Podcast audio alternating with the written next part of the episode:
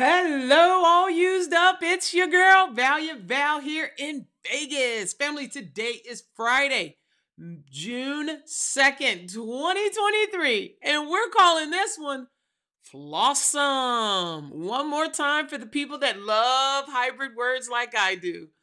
FlawSome, flawed and awesome. I praise you because I am fearfully and wonderfully made. Your works are wonderful. I know that full well. Psalms one thirty-nine and fourteen. Let's talk about it. FlawSome is a term that combines the word flawed and awesome to describe something or someone that possesses both imperfections and admirable qualities. It's an acknowledgement that no one is perfect, but that our flaws can also make us unique and remarkable in their own way. Embracing our flaws and recognizing our strengths can lead us to self-acceptance and a greater appreciation for the diversity and complexity of individuals. It's a reminder that even with our imperfections, we can still be amazing and worthy of love and respect. Here's a list of five things that make me flawsome. Flaws, perfectionistic tendencies.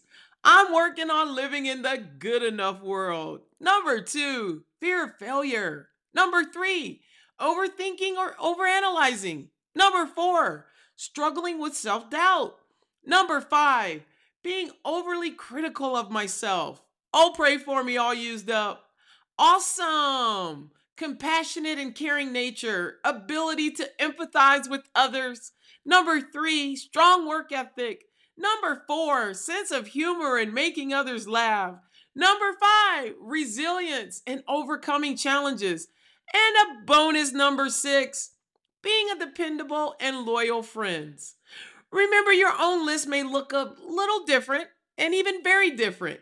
Embrace your unique combination of flaws and awesome, and recognize that they contribute to the person that you are. All prayed up.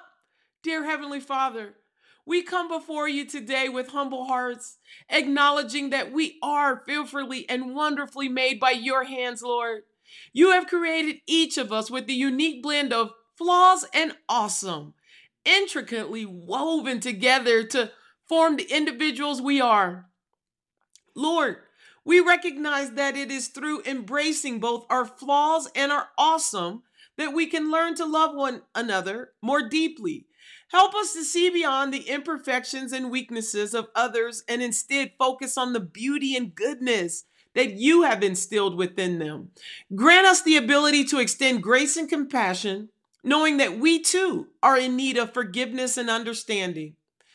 May the acceptance of our own flaws and awesome serve as a catalyst, Lord, for growth and transformation.